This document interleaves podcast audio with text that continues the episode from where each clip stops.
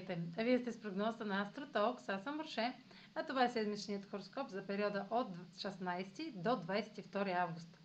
Ще започна с общите влияния за седмицата, след което ще се продължа с тяхното отражение на вашия седен и вашия зодиакален знак. Събитията през седмицата ще са свързани с пълнолунието във Водолей.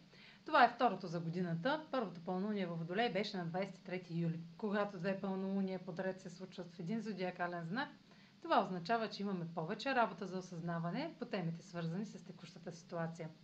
Пълнолунието във Водолей на 22 август е изключително благоприятно, понеже е в съвпад с планетата на късмета Юпитер във Водолей.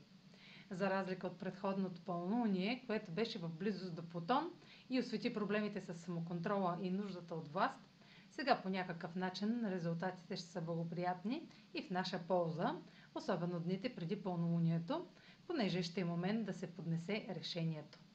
Това е също и момент на кулминация в годишния цикъл между Слънцето и Юпитер, който ще е точен на 20 август.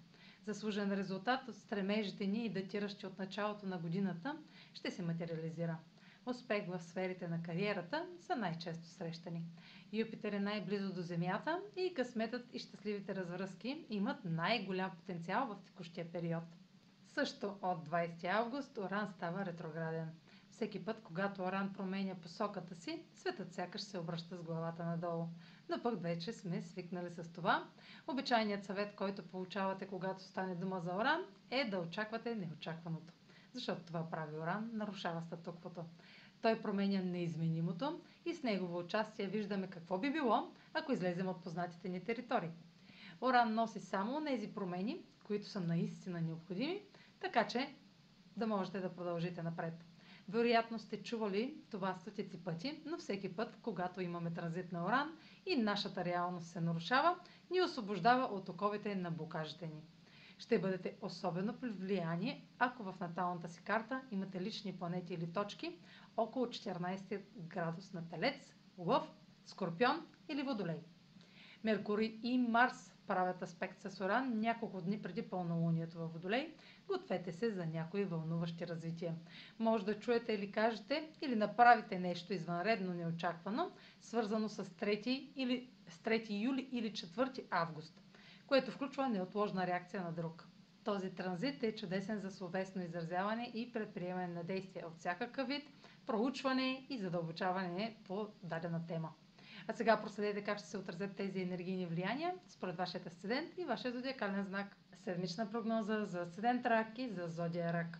Пълномнието във Водолей пада в сферата на споделените ресурси и сочи развръзка, кулминация или решение свързано с общи финанси, дълг, заем, интимност или психологически въпрос. Пълнолунието в съвпад с Юпитер във Водолей и сочи успех и печалба, както и позната възможност, свързана с парите на друг. В някои случаи може да има благоприятни печалби от партньор или наследство. Оран ретрограден сочи засилена промяна по отношение на приятелство, обществен имидж или социални контакти.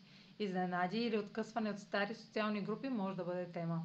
Меркурий и Марс, хармоничен аспект с Оран в сферата на комуникацията, добавят проницателност, знания и прецизни действия, свързани с образование, пътуване и договори. Това е за тази седмица. Може да последвате канала ми в YouTube, за да не пропускате видеята, които правя, да ме слушате в Spotify, да ме последвате в Instagram, в Facebook, а за онлайн консултации с мен може да посетите сайта astrotalks.online, където ще намерите услугите, които предлагам, както и контакти за връзка с мен. Чао! Успешна седмица!